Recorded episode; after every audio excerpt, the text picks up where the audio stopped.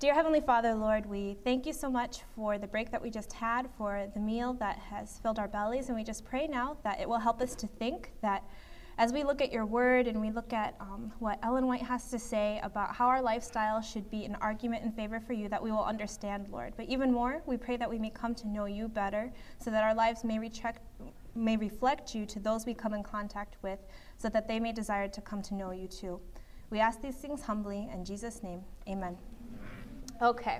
So, as you can see, the title of this seminar is The Strongest Argument. And as, as Pastor Kim said, I am currently a student in law school. And law is all about making the strongest argument. We have to get up in front of panels of three judges at a time in this um, extracurricular commu- um, activity called moot court.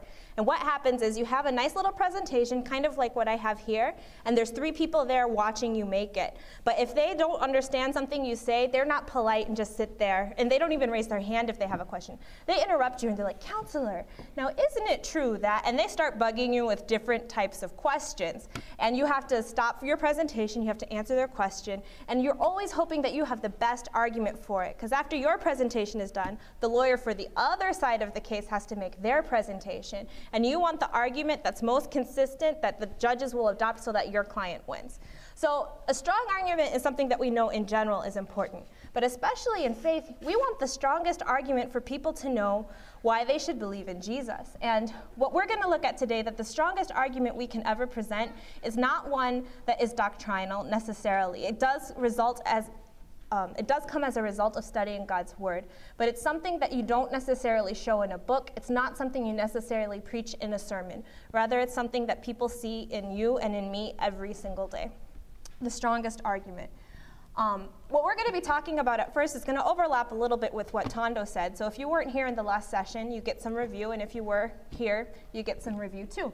Um, but what I call this is authentic Christianity. Now, I like Macs, and how do you guys know that this computer is a Mac? There's an Apple on it.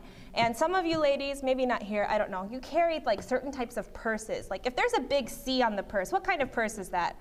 A coach. Um, those are like the only two logos I can think of off of the top of my head right now. But there are brands on things, right? And with these brands, we know that they are authentic. Now, if you go into a big city, they might try to make like a Prada purse into like a Prado purse, and they'll like, you know, stick the tiny logo. And so it almost looks real, but if you look close enough, you see the mark is not authentic. And what happened was when I was doing campus ministry as a student, I was in charge of Bible study. And I had a, a student who came out named Dalila. And actually, she was a friend of a student who was coming to the Bible study, and she would always be sitting in the room. We were having the Bible study in, um, in her friend's room, and we would always invite her, you know, Dalila, do you want to join us for Bible study? And she'd be like, ugh. What I don't understand about Christians is if they love Jesus, how come they're so hypocritical? How come they're so, like, not even saying yes or no to the Bible study? She starts, like, going against Christians. And, um, and it, it completely floored me. I'm like, well, I, I just asked if you wanted to study the Bible. You know, but she wasn't ready to open the Bible because she had had bad experiences with Christians in the past. And so what we just started to do was develop a friendship with her. You know, we would include her in our conversation at the beginning of the Bible study. She'd always stay in the room for the Bible study, but she'd sit at her computer. So she'd see who we were before, and then she'd kind of listen to us having the Bible study. And as time continued to go on, um, she left that computer screen that she would usually be at during the Bible study, and she would come closer and closer into our meeting, and she finally started getting engaged in the Bible studies. But the, the question that she had at the beginning that I didn't know how to answer at the time was, because my response to her the first time that she said, you know, what, what about these Christians, you know, that they're not, um, they're not, they're not saying what, or they're not doing what Christians say that they should do. And I said, well, you know, maybe they're not real Christians. And she's like, well, how can you tell the difference between a real Christian and a non real Christian? And I was like, oh, that's a good question. And so I started asking people and I started studying, and that's what we came across. So, how do you know what a real Christian is? What's the brand of authenticity on a Christian where people can look at and be like, if I follow Jesus, that's what I will be like. Not if I look at, if I follow Jesus, I'm going to be just like everyone else, or I'm going to be the same as I am right now. And so, um, her question was similar to some other famous people. This is a quote from Gandhi I like your Christ, I do not like your Christians. Your Christians are so unlike your Christ. There's this problem that Christians don't seem to follow in the same footsteps that Jesus did. It's put another way, more simply, it says this If all Christians acted like Christ, the whole world would be Christian. Isn't that crazy? Like, this is Gandhi, you know, a great peace guy. He won the Nobel Prize, and, um, and he, was, he was a very intelligent man. And he said, if all Christians actually acted like Christ, they would all be Christians. And I, when I read this quote, I stopped and I thought about it. I don't know if I've ever actually heard, and I'm sure I have, but I had to really rack my brain. I've never or rarely heard anyone actually say a bad thing about Jesus himself. They'll t- call him a moral teacher, they'll call him a good man, they'll say many good things about Jesus. But the criticism that comes against Christianity isn't in the founder of the religion, it's in those who claim to follow the religion. And if the followers of the religion were actually following the leader of the religion, then supposedly the whole world would be Christian.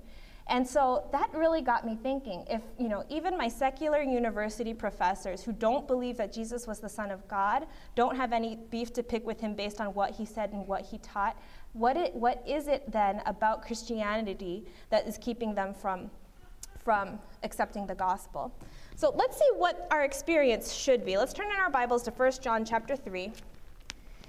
And this is where we're going to see what is it, how are people supposed to be able to tell what a true Christian is? What is this mark of authenticity? And I think I've been kind of hinting at it. 1 John chapter 3. Um, and I'm reading verses 2 through 6.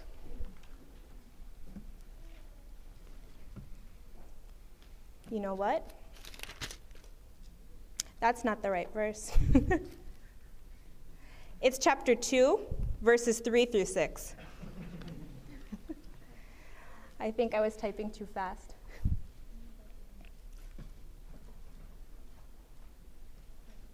All right, and the Bible says in 1 John chapter 2 verses 3 through 6, "And by this we know that we have come to know him, if we keep his commandments. Whoever says, I know him, but does not keep his commandments is a liar, and the truth is not in them. But whoever keeps his word, in him truly the love of God is perfected. By this we may be sure that we are in him. Whoever says he abides in him ought to walk in the same way in which he walked. So, whoever says they abide in Jesus, how should they walk? They should be walking the same way that Jesus walked.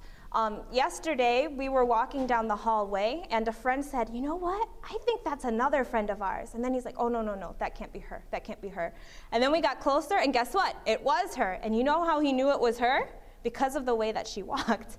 In the same way, you know, it, this isn't necessarily literally walking how you put one foot in front of another, but if we're following the commandments of God, if we are being faithful to those, people will be able to see that we're walking in the same way that Jesus walked. Um, what this, but I think it goes even beyond the treating the Ten Commandments or treating the Bible like a checklist. I have to act like this. I have to act like this. It goes back to what Tondo was talking about about having that experience with God where you're completely like mortified when you see your own character, but then God changes who you are as a result of that experience, and you have an intimate experience with God, and you come to know who He is. Um, something that I learned that came out of this is as, as um, Pastor Kim said, I was raised in the Seventh day Adventist Church. I was raised in Berrien Springs, Michigan. I went to Ruth Murdoch Elementary School and Andrews Academy, which are two Seventh day Adventist schools. And besides the non Adventists um, in my family, so some cousins, some aunts, some uncles, I didn't know any non Seventh day Adventists until I was like 18, 19 years old. Um, but what happened was my mom was my high school Spanish teacher, and those of you who are struggling right now because you're tired because we just ate lunch, I want to let you know I understand. Having class after lunch is terrible. My mom, she taught me high school Spanish after lunch, and all I wanted to do was sleep. But she was one of those teachers who would like make you jump on the desks and stuff like that, like to wake you up. I promise I won't make you guys do that. But because my mom was a Spanish teacher, she would take her students on trips to Spain. And um, she would organize it through programs like EF or different, you know, school programs that take their students to see different parts of the world. And as a result, our school is small. We didn't have enough people in the program to fill up a whole tour, so we would be paired with students from other public schools. And so this was really my first time to encounter other people who believed things differently than me. And I remember we were eating dinner one day, and um, I had my plate of like noodles and, and pasta, and the girl next to me was eating ham because in Spain they basically only eat seafood and they eat um, and they eat pork. Like it's not a very Adventist-friendly diet there. And um, I don't know how the conversation came up, but the girl started telling me like, "Oh, you know what? Like in, in, in Acts, you know, because Peter saw the vision of all the animals in the sheet, like we can eat anything we want now." And I was like, "No, that's not true, because Leviticus 11 says." And we get into like this big fight. and later on, I was like complaining about it to my mom. I didn't really know who this girl was, but I was like, you know, she claims to be a Christian. You know, she's using the Bible to support what she says, but that's not even what that that passage actually says. And I was like frustrated. And my mom told me she, because she did not grow up in the same circumstances that I did. She she came into the church um, when she was older. She said, "Just remember, Amy. Sometimes you may be the only Jesus that someone ever sees." And that really struck me, and that's something that I took along with me when I finally did leave Berrien and, and went into secular universities. That our, our relationship with Jesus and how that's reflected to the other people may be the only opportunity people have to come to know who Jesus is. And that's a big responsibility on ourselves. We, in and of ourselves, we're sinful people. We can't really show who Jesus is. We have to rely on Him changing our hearts for us to show who He actually is. And another story to show how that actually worked was um, my mom, she teaches Spanish because she's Cuban. And uh, her family lived in Cuba before the revolution, and my great grandfather owned a plantation. And he was not a Seventh day Adventist, but he um, you know, would welcome whoever came onto his plantation. And there were these two young men colporteuring on the plantation. And he bought a great controversy from them, and you know, he was very, very pleased to meet them. I don't even know if he actually ever read the book, but um, you know, they left, but he had been really impressed with these young men. Well, the following summer, they came back to his plantation and they talked to him again. And, and my great grandfather asked them, like, you know, where do you guys go to school? You're just such impressive, nice, genuine young men. And they're like, oh, we go to the Adventist high school in Santa Clara. And so he's like, I'm sending my kids there. So as a result, my, my grandmother and her brother, they were sent to the Adventist school in Cuba. They were raised there and they came to know Jesus at that school. Um, there's some complicated history between there. My grandma left the church, but now she's back in it, and my mom's in it too. But it's, you know, the, one of the reasons why I'm even standing here today as a Seventh day Adventist is because there were two young men who reflected the character of Jesus to my family, and that's how they began to bring us in. Um, and let's see, let's go to John chapter 13, verses 34 and 35. This is another marker of how we can tell when we're experiencing authentic Christianity, the result of which, or it results from the experience that Tondo was talking about this morning with having an intimate relationship with God in our devotional life. John chapter 13, verses 34 and 35. Um, and the Bible says, A new commandment I give to you, that you love one another, just as I have loved you. You also are to love one another. By this, all people will know that you are my disciples, if you have love for one another. How will people know we're really Jesus' disciples? If we love one another. And, you know, I think many times we take that, that verse for granted, like, oh, yeah, yeah, yeah, I love the other people in the church. I love the other people in the church. But on a campus, when, when you think about the other, and who is he talking to? He's talking to the disciples. It's not if you love the visitor who comes into the church for that day and inviting them to potluck. It's other disciples, do you love one another? And um, I can speak from personal experience that there were times in my undergraduate experience that I did not always love the other Adventists in my group. I didn't hate them, I didn't dislike them, but I was not loving them. I wasn't treating them, you know, uh, in a selfless way. I wasn't humbling myself to be able to serve them. And that made ministry very hard to do with one another. But once we realized the importance of us humbling ourselves towards each other and serving each other, not just ministering to the other students who we're going to come in contact with, but ministering to each other, Seventh day Adventist students, to encourage one another, our group dynamic completely changed. And because everyone in our group liked to hang out with one another, people from other groups wanted to come in and they're like, hey, you know, what's going on here? And, and just the love that was going on between our own personal group was a witness to the groups on the outside. And that love was something that transcended uh, racial boundaries. Our group at, at the University of Michigan, very diverse. We had Hispanics, we had Asians, we had whites, we had Africans, we had like everything. And, um, and people would come into our meetings and they'd see us like there wa- it wasn't like the black kids were hanging in one corner and the Hispanic kids were in another corner and the Koreans were in another corner. We were all intermingling with one another. And they're like, what group is this where there's people from all over the world interacting like loving one another? And we're like well we're seventh day adventists. And people would start to get curious and some of them even stayed for bible study. So that's the importance that you know we need to practice loving one another. Now how is it and this is just reviewing a little bit of what tondo said but how is it that we have this experience? Let's go to um, acts 4.13 and this is probably a familiar verse to you all it's talking about um, John and Peter. And the Bible says, Now when they saw the boldness of Peter and John and perceived that they were uneducated common men, they were astonished, and they recognized that they had been with Jesus.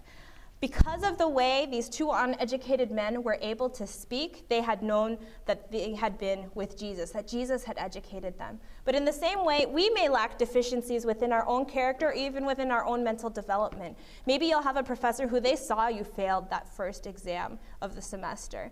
But through the, what Tondo was saying, earnest prayer with God, in addition to our hard work in our classes, your grade improved by the end of the semester. The professor can take note that, man, this student, they have been with Jesus. Or the fact that you used to be angry all the time. You used to yell at your roommate and storm out. I used to, I didn't yell at her, but I would fight with my roommate.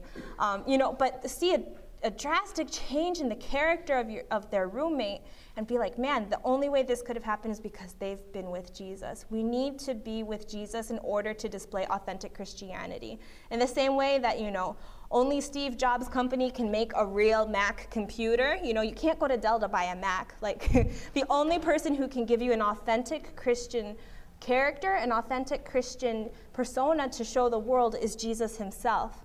And that's something important for us to remember. Um, in the chapter that, that Pastor Kim mentioned earlier, it says, Christ must be formed within, the hope of glory. Let Jesus be revealed to those with whom you associate. So, in the same way, remember, we may be the only Jesus that other people see. I don't mean we're actually Jesus, like I'm not, you know, getting into pantheism or anything like that, but the character that he is writing onto our hearts to reflect him may be the only opportunity that some people have to learn who Jesus is. Hopefully we'll get the opportunity to, to you know, share more with them, but just remember, our character may be the only thing that they'll ever be able to see. So, the next thing that's important about our lifestyle on campus is it's something that has to beg a question. You know how people will kind of like try to egg you on? You know, they'll, they'll keep dropping hints like, oh yeah, you know, like, oh, my, my, my foot hurts so bad and I'm limping, and you know, but they won't tell you how it happened because they're trying to get you to be like, well, how did you hurt your foot? So you can be like, oh, it was crazy, you know, like a rhinoceros ran over it or something. I don't know. you know, they're trying to beg the question, and um, and in the same way, I think God designed our life, the Christian life, the authentic Christian life, in order for it to beg a question. And the reason why begging a question is important is it's God's marketing strategy. Now, I'm going to show you guys a picture. Try not to laugh too hard. Um, uh, it's not funny, but it, it makes a point. So, this, these two people are actually both, one's currently in the campus missionary training program, and the other um, was my roommate at the campus missionary training program. And the, the little thing I have above there says transcending the everyday. And what that is, is there's a scholar who she's talking about glamour. And she says that glamour is the ability for us to transcend the everyday, to take a normal object, but to tweak it just enough that it's, it's something that you want to be a part of. It's like, man, they have something that I don't have. And there's something mysterious about it, right? They're both wearing sunglasses. And, you know, it, it, looks kind of like a glamour shot that you might see in a magazine, but I didn't want to put anything from a magazine up here. So I took this picture of my friends instead. And um, you know, there's something different about them, but like it makes me want whatever it is that they have, and that's why you know people get models for for anything. You know, let's mo- use models for whatever product that they want to sell, and it's also kind of like nice and fuzzy. You know, like in real life, it's not really black and white, and there's not really like this nice haze over it because the picture's been edited. So while glamour is something used to get people to buy a product, it's not real. It's it's gone through an editing process, and that editing process has produced something that makes you think it could be real, but it's not quite there. You never wake up as a glamorous person. Even like the most glamorous movie stars, they don't wake up glamorous. They have to put on their makeup and they have to go to the photo shoot and they have to ha- be photoshopped, which this picture was photoshopped. And, but that's how people sell things. And I believe God has a marketing strategy too that uses a different kind of glamour. Because while glamour is something that cannot be attained by a person in this sense, God, his editing process on us is not a farce. It's not something that is not attainable. And when people realize, man, they actually did change, I could change like that too, that's what makes them want to know who Jesus is. So let's go to 1 Peter chapter 3. And this is a very popular verse in, in, um, in campus ministries. A very popular verse. And I'm having trouble flipping through. All right. 1 Peter chapter 3, and I'll read um, verses 13 to 17. it says, Now, who is there to harm you if you are zealous for what is good? But even if you should suffer for righteousness' sake, you will be blessed. Have no fear of them, nor be troubled, but in your hearts regard Christ the Lord as holy, always being prepared to make a defense to anyone who asks you for a reason for the hope that is in you. Yet do it with gentleness and respect, having a good conscience, so that when you are so that when you are slandered, those who revile your good behavior in Christ may be put to shame. So, oftentimes in campus ministry context, we like to cite just verse 15. You know, we have to be ready always to give a reason for what we believe. And that's true, and we will talk about that uh, tomorrow. But that's not the most important thing. We need to know how to answer, but the question is why are people asking?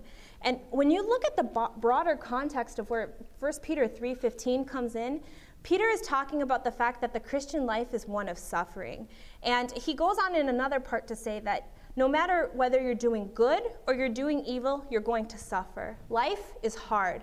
So why not suffer for good? And even on students, or for students on campuses, there's real suffering. I used to just say, you know, like, oh, we suffer because we all have final exams. I had a six hour final exam this semester.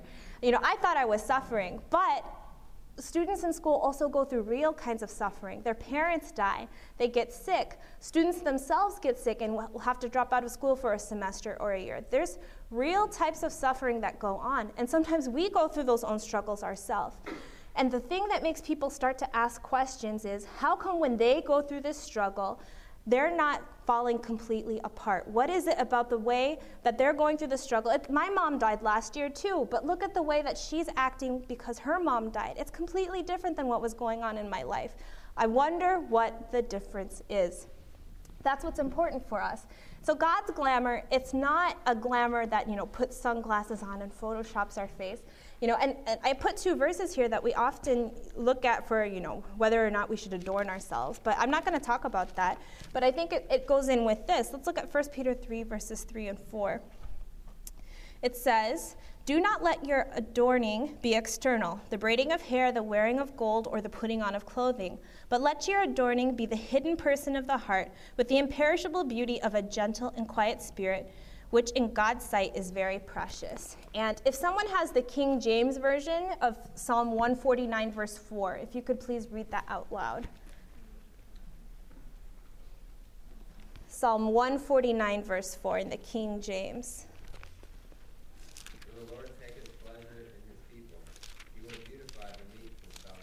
God beautifies the meek with salvation. God makes us beautiful in a different way. He makes our characters beautiful, and that character is what makes people start to ask questions because people's characters are not naturally beautiful. I have a lot of friends who are having babies now, and um, the first thing I hear from them is that babies are so selfish. All they do is they cry and they use the bathroom and they, you know they cry and they want to eat and you know it's all about me, me, me, me, me. Unless if you start to train them, that's how humans are. You know when they first come out, and unless if we're trained and we're changed, that's how we continue to be. But the fact that Jesus changes us not to be like that anymore is something that's very powerful, and it makes people to start to ask the question why. I want to look at the example of a few Bible characters to see how it was that, this, that their lives begged the question. Um, and this one is talking about the, the Hebrew boys in, in, in Babylon. and she writes that the fact that these men, worshippers of Jehovah, were captives in Babylon, and that the vessels of God's house had been placed in the temple of the Babylonish gods, was boastfully cited by the victors as evidence that their religion and customs were superior to the religion and customs of the Hebrews. That's we're stopping halfway. That's not the end of the, of the quote. But let's stop and think about a secular university where professors claim that evolution shows that there was no creation, where high, higher criticism shows that God did not write the Bible, but that man did. In a way, they're saying that they have conquered God, that they have not, you know, God does not exist, at least not in the way that we think that he has. In the same way that the, that, that the Babylonians were proud that they had captured Jerusalem and they thought that they had conquered their God. But let's see what God did in response. Yet through the very humiliation that Israel's departure from him had invited, God gave Babylon evidence of his supremacy, of the holiness of his requirements, and of the sure results of obedience. And this testimony he gave, as alone it could be given through those who were loyal to him. You see, some of the only arguments that can be made for God in favor of God to show that He really is still on the throne is through the way that He works in our lives in helping us to be loyal to Him. Let's look at another quote. This one is talking about Joseph. Daniel and Joseph are my two favorite Bible characters, and so we're going to talk about them a lot today. But um, Joseph also, he went to Egypt, and this is what she says about his experience. The sights and sounds of vice were all about him, but he was as one who saw and heard not. His thoughts were not permitted to linger upon forbidden subjects. The desire to gain the favor of the Egyptians could not cause him to conceal his principles. He, had he attempted to do this, he would have been overcome by temptation. But he was not ashamed of the religion of his fathers, and he made no effort to hide the fact that he was a worshiper of Jehovah. So, how many of you are students at, at a public school, a secular university? And how many of you have to eat in a cafeteria? Yeah, or go out to eat with your friends who are not Adventists, yeah? And what's one of sometimes the most awkward things? Like, at least. I, well, if it has pork in it, or for me, it's like when the food comes, if people are still talking to me, I'm like, I need to bless my food. It's like, well, I could just like say the prayer quickly in my mind. you know but like no like we need to be not ashamed to show that we're followers of jehovah even if it means like hang on one second like let's stop let's stop this conversation just for one second you know but that you know not being afraid to hide you know not hiding the fact that he was a worshiper of jehovah. We cannot hide the fact that we're worshipers of god. That doesn't mean we have to you know be inconvenient about it except for where inconvenience is called for. But you it it doesn't mean that you know, you're, you're, you're being a pain about it, but it means that you're unashamed about what you believe. And, um, and the fact that, you know, he, if he would have done this just once, it would have helped him succumb to temptation. And we know the temptations that, jo- that were thrown at Joseph were many and they were hard. So the fact that even the little unfaithfulness of trying to hide, you know, like maybe like, you know, just like quickly bowing your head and then and raising it back up to re- pray for your food or something else small, that, um, that that could actually be the first step on going down a path that leads us to falling into temptation. Um, looking back at that chapter where um, Ellen White writes about students at secular universities, she talks about the Waldensians, and we read this quote earlier today, but I'm going to read it again. The Waldensians entered the schools of the world as students. They made no pretensions. Apparently, they paid no attention to anyone, but they lived out what they believed. They were doers of the word, not hearers only. I'm not reading that, I just said that. they, were, they never sacrificed principle, and their principles soon became known. This was different from anything the other students had seen, and they began to ask themselves, what does this all mean? Why cannot these men be induced to swerve from their principles? While they were considering this, they heard them praying in their rooms, not to the Virgin Mary, but to the Savior whom they addressed as the only mediator between God and man. The worldly students were encouraged to make inquiries, and as the simple story of truth as it is in Jesus was told, their minds grasped it. And this is again important why it's important for us to understand what Tondo was saying about learning from God, having that change who we are, and that our, our actions are actually a result of that, of that devotional experience, of that time with God. Because then, when somebody asks us, why do you do that? Why do you pray that way? Why don't you eat that? You don't say, because somebody told me so. You're able to actually give a testimony of how Jesus changed your life, and that's why you're doing that thing right now. Every change of our character is an opportunity for us to tell a testimony to somebody else. And these Waldensians were able to tell a testimony because they were so in love with God that their in, the, the way that that relationship impacted them impacted the way that they answered the questions that people asked when they saw, like, man, these people are different than us. Um, I think one of the biggest ways um, that no okay so being being on a being that person who's changed in the way that um, in the way that we've been describing is kind of like being a person from a different country you know like being a Seventh day Adventist, a committed Seventh day Adventist who understands from the Bible why we do what we do, not because mom and dad told us to do it, but because, you know, we've studied it for ourselves and we've been convicted by the Holy Spirit that it is truth. Um, it changes us, you know. It's like, man, we're, we're, we live completely different, and and and that that's what makes people start to ask questions like, man, you're you're different than me. You're kind of weird, you know. Like, what what's this difference? And to me, it reminds me of of being from a different country. I told you earlier, my mom's from Cuba, my dad's not from Cuba, but now that he's been married to her for 27 years, he says that he is Cuban. And, um, and so the, i was raised in a, in a Cuban home.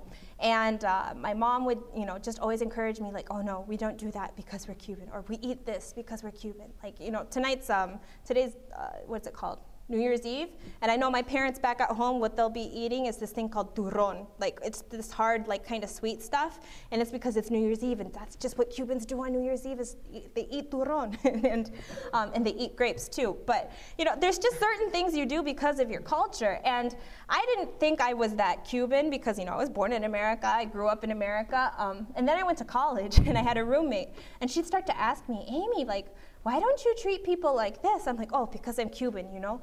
And she'd be like, what? and then I, she's like, Amy, why do you do that? Oh, because I'm Cuban. What? And finally she's like, but you've never even been to Cuba. And I was like, yeah, that's true. but then, that, so that was my freshman year of college, but that was the best answer I had. It was because I'm Cuban. Did this die? Uh oh. Oh, I stepped on it. If it doesn't come back, it's okay. It kind of came back. Okay, well, they're not pretty anymore, but that's okay. So um, she would uh, she would always ask me, you know, but you're not even Cuban. Like, why can you say that? I was like, I was raised to be Cuban, though. Well, last summer I finally did go to Cuba, and when I got to Cuba, you know what? I fit in. I knew, well, I knew the language well enough that I could communicate. I knew the food that I was expected to eat. I knew like the social, you know, how I was supposed to interact with a person older than me or a person my age. And I knew that they don't respect body, um, personal space in the same way that they do here. I was prepared for all of that because of the way my mom had raised me. Even though I was in America, she raised me like a Cuban. And that's a lot what it's like, what it means to be a Christian. And let's look at Hebrews chapter 11 to understand what I'm trying to say.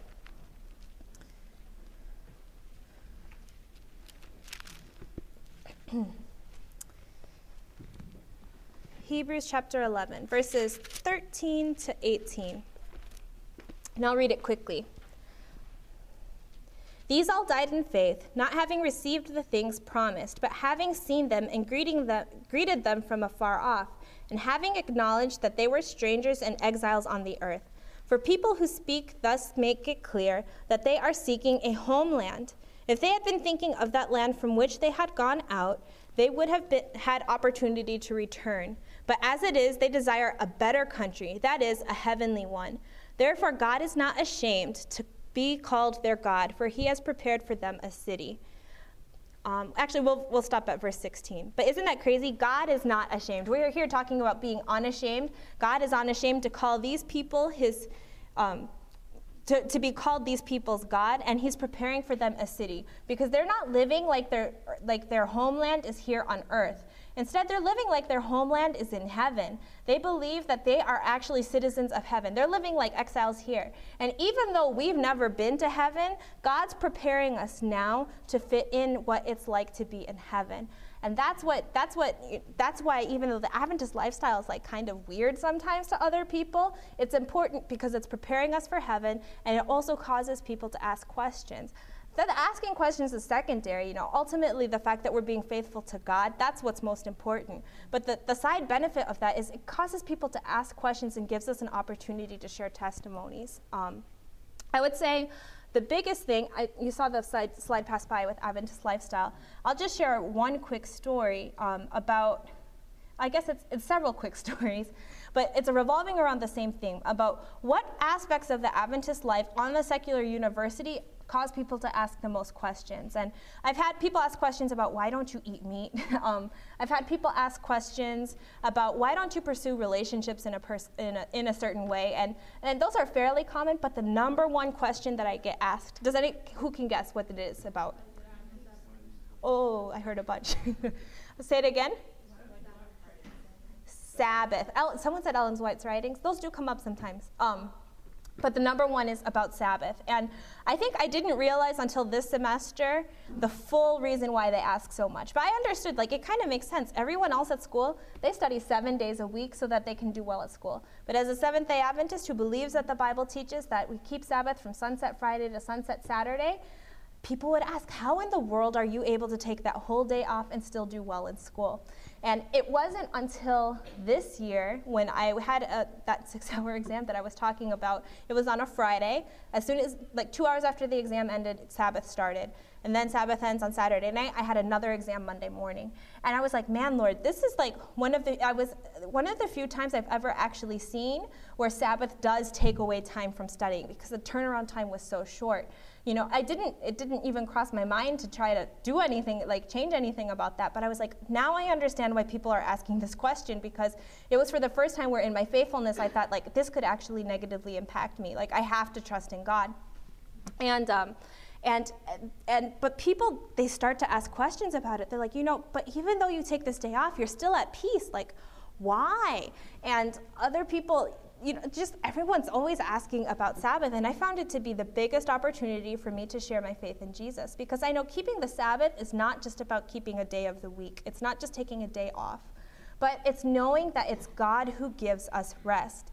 In Matthew, um, it, Jesus says, Come unto me, all you who are weak and heavy laden, and I will give you rest. And so we know the Sabbath is an experience that's not just taking a day off, but it's a symbol for the fact that we have eternal rest in God. And that eternal rest in God should be reflected in our life. And it starts to make people ask questions. Um, all right, the last thing we're going to talk about is always. And what always is consistency. So we talked about we need to be authentic Christians. Authentic Christianity causes us, oh, you guys, oh, you can't see it. This is strange. Um, authentic Christ- Christianity tends to beg a question so that people will start to ask, why do you do this? Why don't you do that? Um, and the thing is, this is why we need to be consistent in our Adventist lifestyle, why, why our, our, our, our experience needs to be something that doesn't waver over time, but it needs to be constant. Let's look at Daniel chapter 6, verse 10.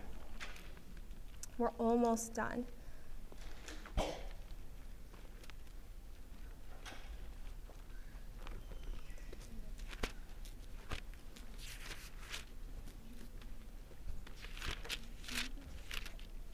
Daniel chapter 6, verse 10. And you guys know the story. This is um, in the context of Daniel in the lion's den, and it says, When Daniel knew that this document had been signed, he went to his house where he had windows in his upper chamber open toward Jerusalem. He got down on his knees three times a day and prayed and gave thanks before his God as he had done previously. And then we know, you know, there were the spies and they came and they, they said, oh, look, see, Daniel's praying. But how did they know that they could find Daniel praying there three times a day? What does the verse say? As he had done often, as he had done previously. Daniel was consistent in his devotional life. He didn't let it go. And people knew about that. They knew from walking past his window, maybe, and they saw him praying, that Daniel was consistent in his devotional life. We need to be consistent in our relationship with God. It's not something where we just come to GYC and we get on, on a spiritual high, and then two weeks later, after we go back to school and you know the semester gets hard again, like all of a sudden, you know, our devotional life starts to dwindle. And it's something that, you know, it's hard because the rest of life presses in. But this is why what Tondo was talking about was important. It takes number one priority, and we need to be consistent with it not just our devotional life, but also our life in general. Let's look at Acts chapter 20, verse 18. When I read this the first time, I felt like really rebuked because I don't think I can do the same thing that Paul did. Um, Acts 20, verse 18. And the Bible says,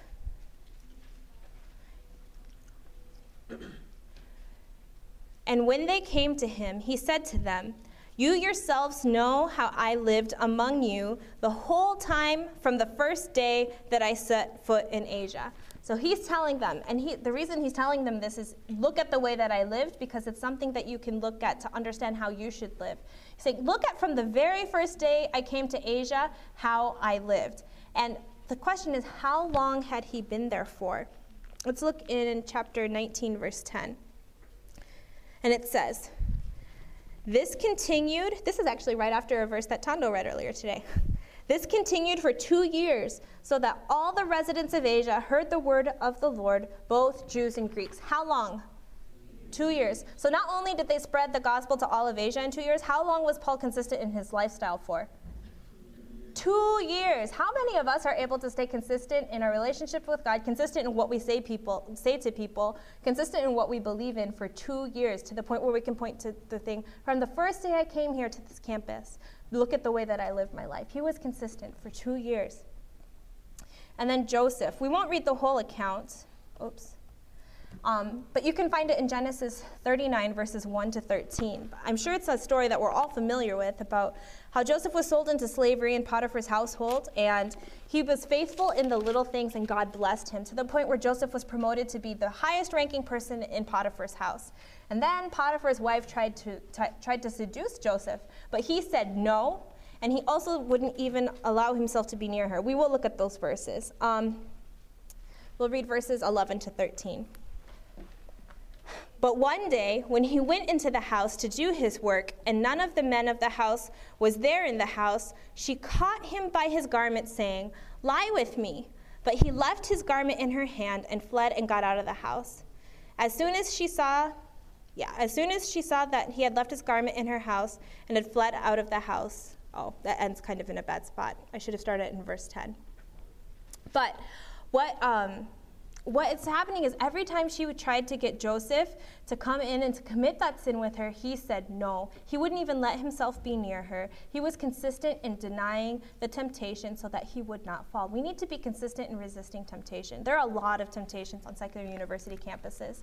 Um, I was telling a student on the drive up here um, about when I when I first went to University of Michigan. I made the decision because I knew that leaving you know the, the Adventist mecca of Andrews University to go to the secular university, that there were going to be a lot of temptations and a lot of opportunities for me to leave.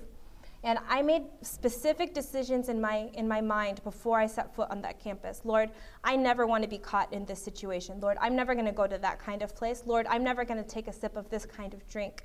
And, you know, by God's grace, I was able to stay faithful to those commitments. And so that not even presenting ourselves with the opportunity to be tempted. Sometimes, you know, the devil's smart. He's still going to tempt us, but the way that, you know, as, as much as we can do to not help him along in our own temptation, like, let's take those precautions so that we can be faithful to God. Um, we'll have a couple quotes. And this is again about Daniel and his friends. In reaching this decision, the Hebrew youth did not act presumptuously, but in firm reliance upon God. They did not choose to be singular, but they would be so rather than dishonor God. So they weren't trying to stick out like a sore thumb. And I think that's something that, like, I thought I used to have to do as an Adventist. Like, I had to be so proud about being an Adventist. Like, I have to stick out on purpose. And so, you know, you have to do just like things so that you know like everyone sees i'm an adventist but not necessarily. The only reason why we should stick out is because we're relying on god. We don't want to dishonor god. But in anything that won't dishonor god you know we shouldn't be sticking out like a sore thumb. Um, should they compromise with this wrong? And this is talking in reference to them eating the food that the king had prepared that wasn't clean. Um, should they pr- compromise with this wrong in this instance by yielding to the pressures of circumstances, their departure from principle would weaken their sense of right and their abhorrence of wrong. So it would weaken their ability to discern the difference between right and wrong. The first wrong step would yield, to, yield would lead to others until their connection with heaven severed, they would be swept away by temptation. They knew that even though this first test was maybe a small test, it was just like maybe eating some meat that they shouldn't eat or drinking some drink that they shouldn't drink. But they knew if they took the step down that path with just this one time, that they would then enter into full blown temptation and be severed from heaven. Like we need to be, realize the severity of that, that, you know, we can't yield to just one temptation. If we do fall, you know, we know that Jesus is there, he's able to forgive us, and he's able to give us the victory the next time we encounter that temptation. But as much as possible, let's re- rely on Jesus before the temptation comes so that we don't fall into sin in the first place. Um, again, God brought Daniel and his associates into connection with the great men of Babylon, that in the midst of a nation of idolaters, they might represent his character. So he brought them in Babylon specifically to represent his character. How did they become fitted for a position of so great trust and honor? It was faithfulness in little things that gave complexion to their whole life. They honored God in the smallest duties as well as in their larger responsibilities. As God called Daniel to witness for him in Babylon, so he calls us to be his witnesses in the world today. In the smallest as well as the largest affairs of life, he desires us to reveal to men the principles of his kingdom. Many are waiting for some great work to be brought to them, while daily they lose opportunities for, re- for revealing faithfulness to God. You know, I when I was a little kid, I wanted to be the president of the United States. I don't anymore, but when I was a little kid, I wanted to be the president of the United States. And so I would dream about the day, you know, when like I could change the world by being the president of the United States. But we're not supposed to dream about the day we can be the president or the senator or a pastor or an architect or whatever. We have opportunities today to reveal faithfulness to God that will begin to make impacts in other people's lives and truly will begin to change the world. We don't have to wait until another day. We just need to be faithful with those little things that God even gives us today because He's calling us to the faithfulness. The reason why we do our homework well isn't because the professor asks us to, it's to do it out of faithfulness to God. The secondary matter is we get to profess, uh, to profess, to impress our professor, but ultimately we're doing it out of faithfulness to God. Um, Oh, I didn't finish reading the quote. I'm sorry. Daily, the, they fail, so this one ended. Um, they lose opportunities for, for revealing faithfulness to God. Daily, they fail of discharging with wholeheartedness the little duties of life. While they wait for some large work in which they may exercise supposedly great talents and thus satisfy their ambitious longings, their days pass away. And I think that um, we'll be talking about that a little more in the next hour. And finally, this quote. This is one that Tondo shared with me, and I absolutely love it. I think it's important for what we're talking about now. Our influence on others depends not so much upon what we say, but upon what we are. It's about who we are as people. Men may combat and defy logic, they may resist our appeals, but a life of disinterested, disinterested service is an argument they cannot gainsay. A consistent life, characterized by the meekness of Christ, is a power in the world, a consistent life. Largely, people are very inconsistent. But when Jesus enters our life, we have the opportunity to have consistency that makes people beg the question and they realize that that consistency is a mark of true Christianity, of the fact that Jesus is within our hearts. Um, I want to share with you a story. I just gotten my email about three days ago from a friend of mine who's studying engineering, and um, he told me that he's in his senior year. He's taking his hardest engineering classes right now.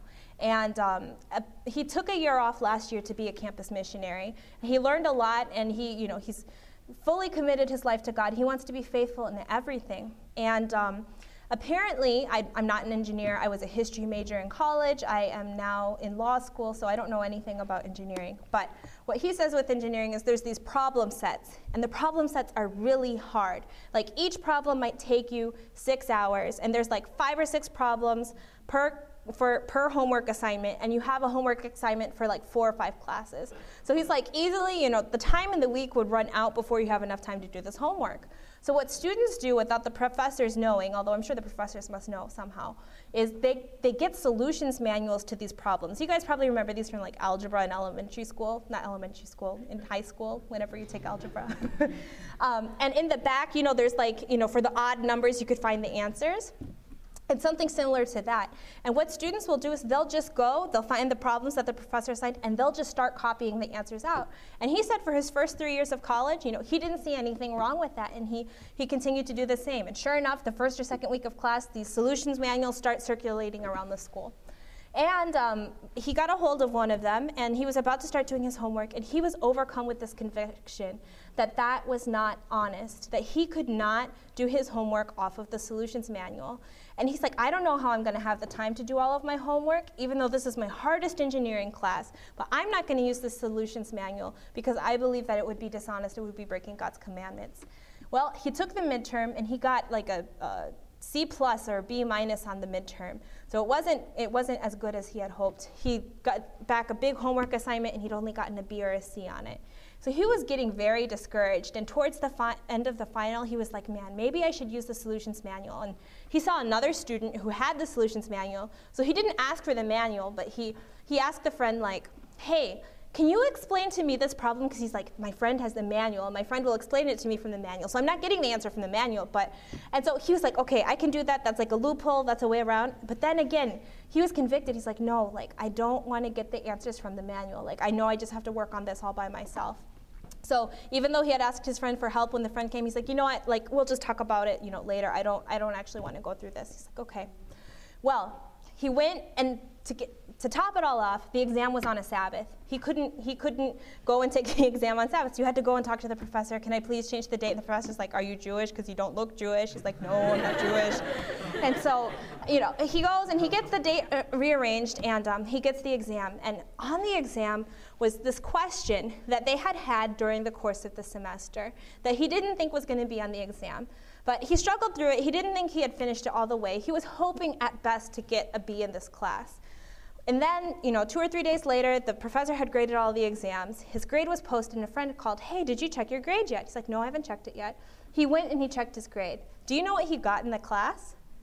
He got an A minus from being faithful and because i mean i think part of it is he learned how to think through the problems on his own instead of just copying the answers out of the book. But god honored that faithfulness. That means with him having had a c on an assignment and a b or a c on a midterm exam that he would have had to do very well on that final exam. But because he was faithful to sabbath and he was faithful in honesty god honored that. And now he's going to be able to share that experience with other people who are struggling. This is why we need to be consistent in everything that we do. Even if no one else ever finds out about it even if i had never heard this testimony from my friend, God is smiling down upon that faithfulness. And that's the ultimate thing that we're seeking. And knowing that we need to be consistent in everything that we do. I want to close with one last quote. And it says this, and this is where the title of this, this seminar came from. The badge of Christianity is not an outward sign, not the wearing of a cross or a crown, but it is that which reveals the union of man with God. So that brand of authenticity, the little apple mark, the little C on the purse, the, the badge of Christianity is that which reveals the union of man with God, which Tondo talked about this morning. By the power of his grace manifested in the transformation of character, the world is to be convinced that God has sent his Son as its Redeemer. No other influence that can surround the human soul has such power as the influence of, on, of the unselfish life. The strongest argument in favor of the gospel is a loving and lovable Christian. How many of you want to be loving and lovable Christians? Yeah, I want to be a loving and lovable Christian. But how many of you know, man, I struggle with being consistent or man, I, I don't know if my life always displays authentic Christianity because I struggle having that connection with God. Or you know that in something that we've talked about today, that there's an area that you struggle with, but you want to surrender that to God so that He can work on it in each of our lives, so that we can be the types of Christians on campus that are a powerful argument in favor of the gospel. How many of you ha- are in that situation? Yeah. Well, let's pray together, and I'll pray with you. Dear Heavenly Father and Lord, we thank you so much for your word, and we thank you so much for the words of your prophet that you've given to us that we may understand how to represent you. Father, we know that we cannot change ourselves to represent you, but that that change must come from you entering into our hearts and us having a wonderful experience with you where we become more like you, Lord. And we just pray that that may be our experience each and every day. Father, I pray for the students in this room, and I include myself in that prayer, that you help us to be consistent, that you help us, Lord, to live a life that begs questions so that we may share about the wonderful goodness that you have done in our lives, Lord, that we may share the way that you have changed us. And Lord, we just pray that in all things, when people see us walking around this world, that they will know that we are like Jesus, Lord, that without us even having to open a word, that will be an argument in favor of the gospel. And I just pray that this will truly be our experience and that um, in this way we'll be able to help hasten the soon coming of your Son. We ask these things humbly and in the name of Jesus and for his sake. Amen. This media was produced by Audioverse for GYC, Generation of Youth for Christ. If you would like to learn more about GYC, please visit www.gycweb.org. Or if you would like to listen to more free online sermons, please visit www.audioverse.org.